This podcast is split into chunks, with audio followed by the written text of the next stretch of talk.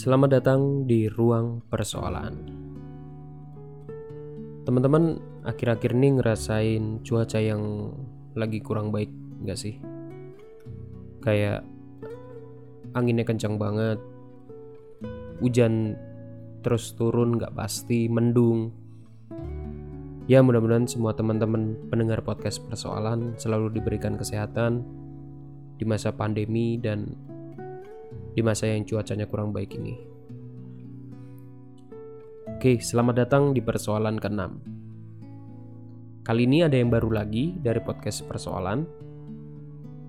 Teman-teman, di sini gue coba menyatukan dari cerita yang pernah gue dengar sendiri, cerita nyata dari orang lain yang diceritakan ke gue. Gue mau korelasikan dengan satu buku nih yang baru-baru ini gue beli yang memang sejujurnya belum gue baca secara sepenuhnya. Buku itu adalah Berani Tidak Disukai, karangan dari Ichiro Kishimi dan Fumitake Koga. Buku motivasi yang cukup baik karena dia membahas terkait membebaskan diri, mengubah hidup, dan meraih kebahagiaan sejati.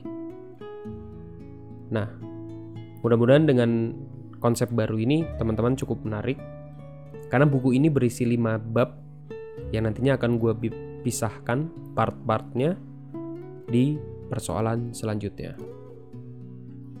Oke, gue mulai dari cerita yang pernah gue dengar dulu kali ya. Cerita ini nyata, jadi teman-teman silakan mendengarkan.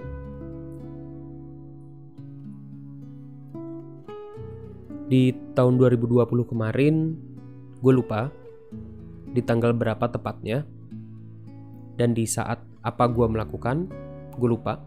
Yang jelas di momen itu gue lagi menunggu sesuatu. Di tengah kebosanan gue menunggu tiba-tiba ada seorang ibu duduk di sebelah gue seorang ibu parubaya mungkin usianya sekitar 50 sampai 60 tahun mungkin. Tapi beliau memiliki paras muka yang ingin sekali untuk memberikan motivasi ke seseorang yang lebih muda dari dia. Kenapa gue bilang kayak gitu? Karena nyatanya nggak lama setelah dia duduk, dia membuka pembicaraan ke gue.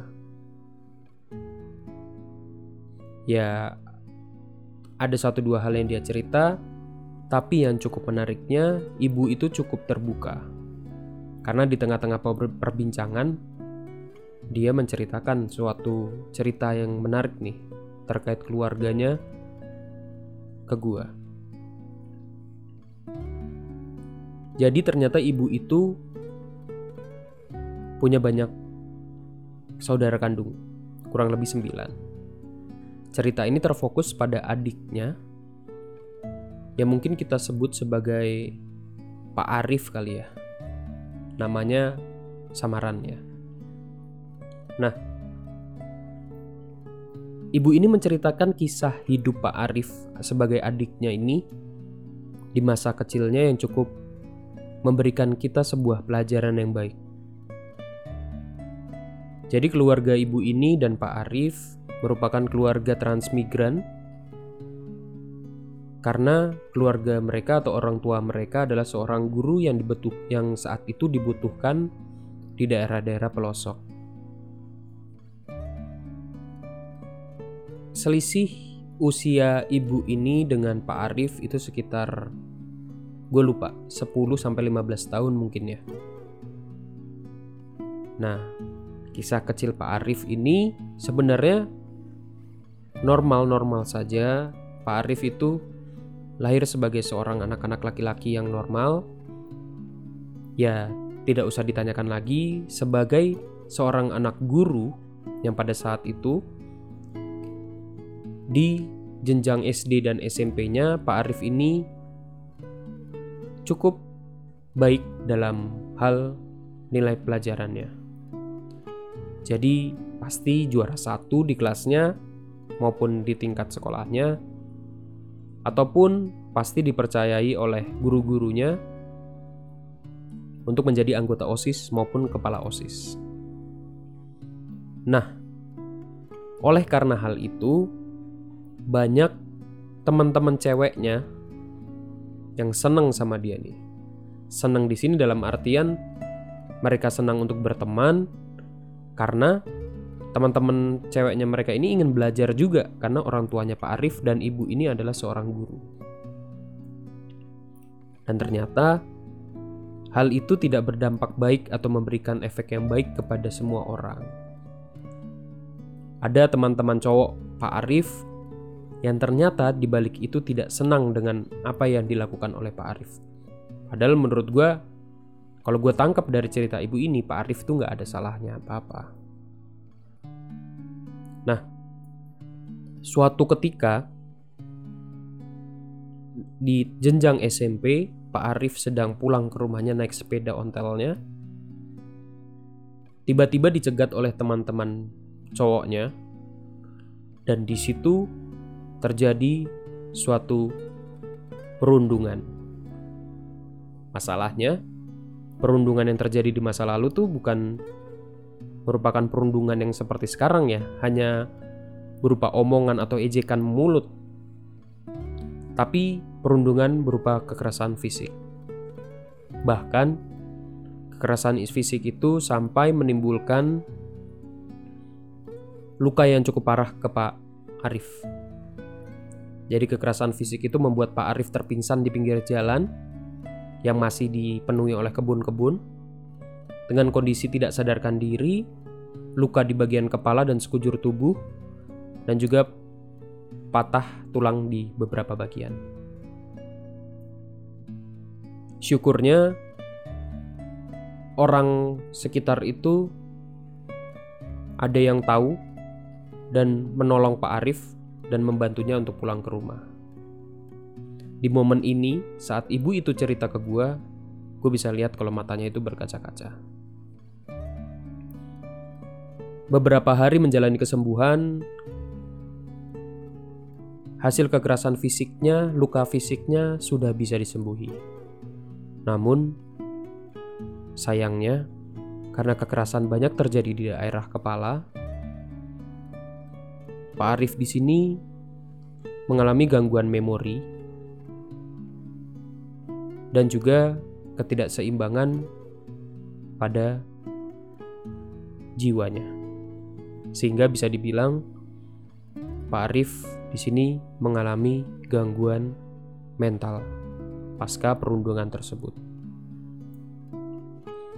Oleh karena itu, tidak ada lagi yang namanya Pak Arif sebagai juara kelas yang diandalkan oleh guru-guru untuk menjadi seorang anggota OSIS maupun kepala OSIS. Kesedihan ibu itu saat cerita ke gue itu tidak sampai di situ. Ternyata, ibu itu juga menyayangkan keluarganya atau saudara kandung lainnya bahwa ternyata mereka beberapa dari mereka juga ikut mengolok-olok Pak Arif. Seperti, eh awas, ada orang gila lewat. Hal itu cukup membuat gue tersentak. Gila aja, dalam hati gue, keluarganya sendiri juga bisa kayak gitu. Mungkin maksudnya bercanda atau enggak, tapi itu cukup membuat, menurut gue membuat Pak Arif di masa kecilnya itu mengalami gangguan yang cukup parah. Beberapa tahun dilewati, akhirnya Pak Arif harus untuk menjalani tingkat pendidikan yang lebih tinggi. Orang tua Pak Arif dan ibu itu memiliki pemikiran bahwa Pak Arif harus disekolahkan di asrama untuk memperbaiki dirinya sendiri secara kepribadian maupun secara fisik karena dinilai pada saat itu Pak Arif sudah menunjukkan perbaikan yang baik. Jadi, orang tuanya memutuskan untuk memasukkan Pak Arif ke asrama. Nah, tidak sampai di situ kesialan hidup masa kecilnya Pak Arif. Ternyata Pak Arif di sini saat menjalani asrama tingkat SMA, dia mengalami pelecehan seksual sesama jenis. Karena di sana asramanya isinya uh, homogen, tidak heterogen. Oleh karena Pak Arif mengalami gangguan tersebut, Pak Arif melarikan diri tanpa sepengetahuan orang tuanya dan kembali ke rumahnya. Tentunya orang tua mereka kaget dengan apa yang dilakukan Pak Arif. Namun setelah mendengar cerita dari Pak Arif, yang pastinya sebagai seorang tua percaya dengan apa yang disampaikan oleh anaknya, akhirnya Pak Arif disekolahkan kembali di dekat rumah di SMA umum di mana teman-teman yang dahulu melakukan perundungan juga bersekolah yang sama di tempat Pak Arif. SMA dilalui dengan cukup baik, cukup normal. Namun keadaan mental dan kepribadian Pak Arif di sini belum sembuh secara sepenuhnya. Alhasil, lulus dari tingkat SMA tersebut, orang tua Pak Arif merasa mungkin lebih baik jika Pak Arif meninggalkan rumah dari sekarang. Karena selama ini mereka menjalani suatu hal yang cukup berat, di mana omongan dari tetangga, omongan dari teman-temannya menjadi beban buat keluarga. Oleh karena itu, Pak Arif ini dikirim untuk ikut bersama sang ibu yang cerita ke gue untuk tinggal di Jawa. Nah, ternyata selama ikut dengan kakaknya atau sang ibu ini, Pak Arif tidak kunjung menunjukkan sesuatu perbaikan yang baik. Justru di sana, tanda-tanda gangguan mental Pak Arif lebih terlihat secara nyata. Pak Arif sering kali mengunci diri, mengunci dirinya di dalam kamar, rapat-rapat. Jarang mau untuk makan, jarang mau untuk mandi, sering berbicara sendiri, bahkan sempat lari dari rumah untuk hilang beberapa hari. Semua baju, celana, dan uang kertas yang ada di sekitar dia, dia guntingi sampai kecil-kecil. Sang ibu itu berkata kepada gua, di momen itulah dia merasa sangat lelah. Tapi hati kecil dia selalu berkata kalau dia itu adalah adiknya sendiri. Akhirnya, ada satu momen ibu itu menyampaikan suatu wejangan kepada Pak Arif Wejangan itu berbunyi, Dek, kamu itu besok akan menjadi kepala keluarga. Aku harap kamu bisa lebih baik lagi dari sekarang. Kamu harus lebih tegas, karena harus kamu harus lebih bijaksana untuk menjalani hidup dan berani menjalani tantangan apa pun ke depannya. Ibu itu dengan tulus bercerita kalau apa yang dia sampaikan itu juga secara tulus dia sampaikan tanpa berharap apa pun terjadi pada adiknya. Dan ternyata suatu hal yang tidak terduga terjadi. Beberapa hari kemudian, pintu kamar yang selalu terkunci rapat terbuka di siang bolong. Pak Arif keluar dan dengan tegas menyampaikan kepada sang ibu itu, "Mbak, aku sembuh. Aku sembuh. Yakin aku sembuh."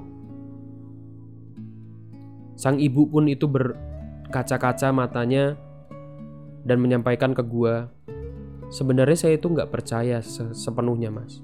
Tapi dilihat dari raut wajahnya, matanya berkunang ber linang air mata menyampaikan bahwa itu adalah perkataan tulus dari hatinya.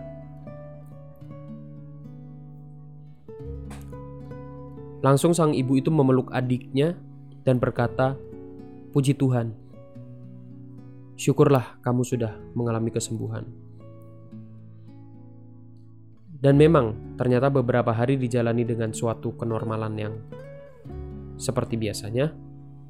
Dan suatu ketika Pak Arif ini menyampaikan kepada ibunya, "Mbak, terima kasih atas semua yang sudah diberikan ke saya. Sekarang saya siap untuk kuliah. Saya mau kuliah, Mbak." Nah, ini yang cukup unik sih. Ibu itu bercerita kalau Pak Arif itu akhirnya kuliah, mendaftarkan kuliah. Dia itu posisi saat itu dengan mbaknya atau sang ibu ini ada di Solo. Dan Pak Arif memiliki tekad yang kuat untuk bersepeda on dengan sepeda ontelnya ke Jogja untuk mendaftarkan kuliah.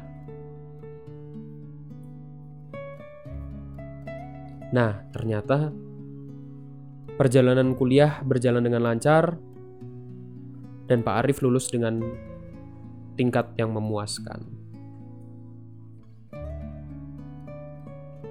Nah, ibu itu menyampaikan kalau itu adalah ending dari cerita keluarganya yang dia sampaikan ke gue. Gak lupa juga dia menyampaikan motivasi ke gue, jangan kalau kamu masih muda, kamu bisa menentukan dengan bebas arah hidupmu ke depan mau seperti apa. Kamu harus memiliki tekad yang baik dan bijak dalam menentukan setiap jalan yang kamu mau tempuh.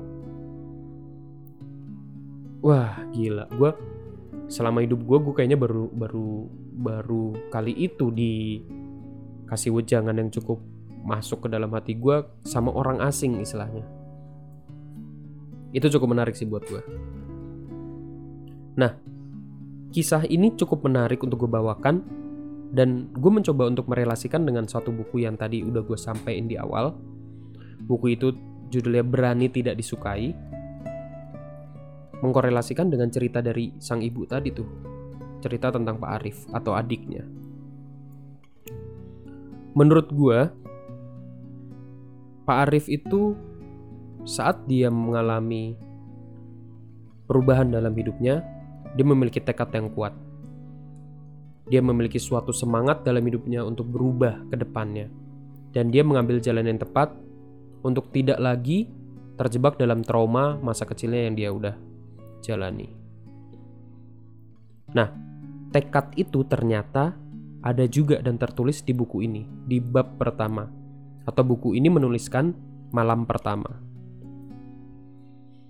Di bab pertama ini bu buku ini menyampaikan kalau setiap orang, nggak cuman gua atau lu, semua manusia itu bisa untuk bahagia dan merubah hidupnya. Bisa. Dengan cara buku ini menyampaikan kalau kita tidak lagi hidup dengan atau berpaku pada siklus sebab akibat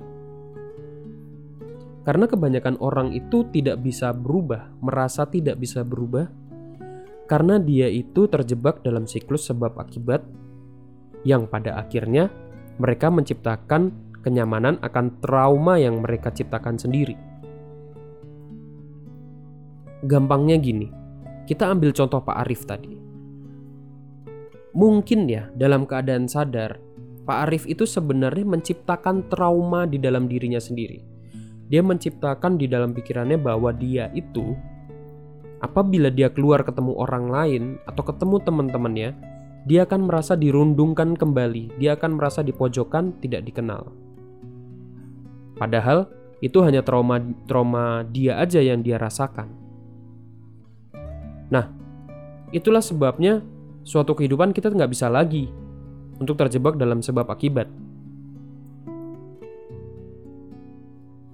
sebabnya gue dulu mengalami trauma seperti ini pada masa kecil. Sekarang gue jadi seperti ini. Gue menciptakan trauma sendiri dan gue merasa nyaman. Itulah yang menghambat seseorang bisa merasa dirinya bisa berubah. Nah, menurut gue, Pak Arif ini udah bisa melupakan hidupnya di dalam siklus sebab akibat. Ya. Ada hal lain juga yang cukup menarik di dalam buku ini untuk dibahas. Sebagai contoh, setiap orang itu sebenarnya mereka memilih dirinya sendiri untuk tidak berubah. Kenapa seperti itu? Karena ternyata untuk bisa berubah di dalam diri kita sendiri itu butuh suatu keberanian. Seperti tadi, Pak Bambang, sorry, Pak Arif, kok jadi Pak Bambang ya? Pak Arif tadi, dia itu menciptakan traumanya sendiri. Selangkah dia keluar dari kamar, dia merasa trauma itu membayangi dia. Nah, sedangkan dia sebenarnya itu hanya butuh keberanian yang mungkin dia dapatkan dari mbaknya atau ibu-ibu yang tadi cerita ke gue. Untuk dia bisa merasa bahwa dirinya tuh bisa berubah menjadi lebih baik lagi. Dan ternyata nyatanya dia bisa dengan mendapatkan keberanian itu. Hanya sayangnya kebanyakan orang selama ini adalah mereka itu tidak memiliki keberanian dan terlalu nyaman dengan zona mereka sekarang. Mereka menciptakan trauma-traumanya sendiri, sedangkan trauma itu sebenarnya tidak sama sekali bisa mempengaruhi kita.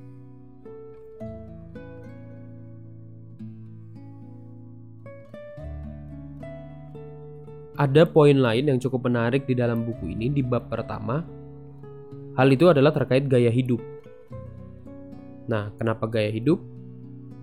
Di buku ini itu sebagai contoh adalah ada seorang cewek datang ke seorang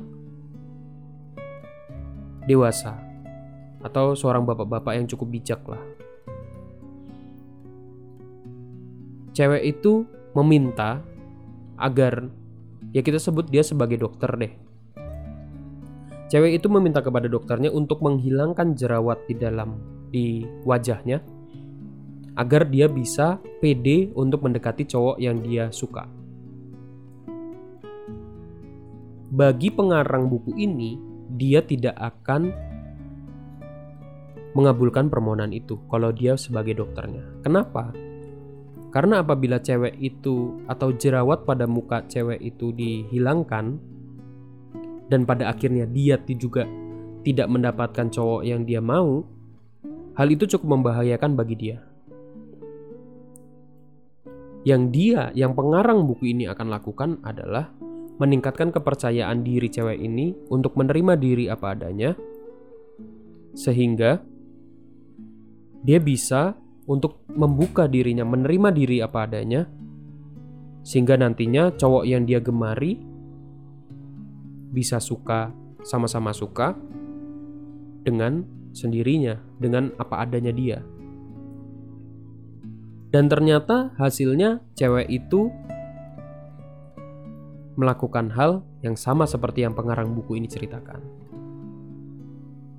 Jadi intinya adalah kita tuh jangan terlalu fokus dengan apa trauma atau apa yang kita tidak bisa terima dalam hidup kita sebagai contoh tadi Pak Arif.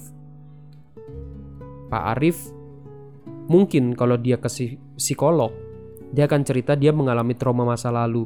Mohon banget nih, lupain dong. Gimana caranya supaya gue bisa melupain trauma-trauma yang ada di dalam pikiran gue. Bahkan menyembuhkan luka-luka fisik yang masih ada di tubuhnya Pak Arif yang selalu mengingatkan akan trauma masa lalunya.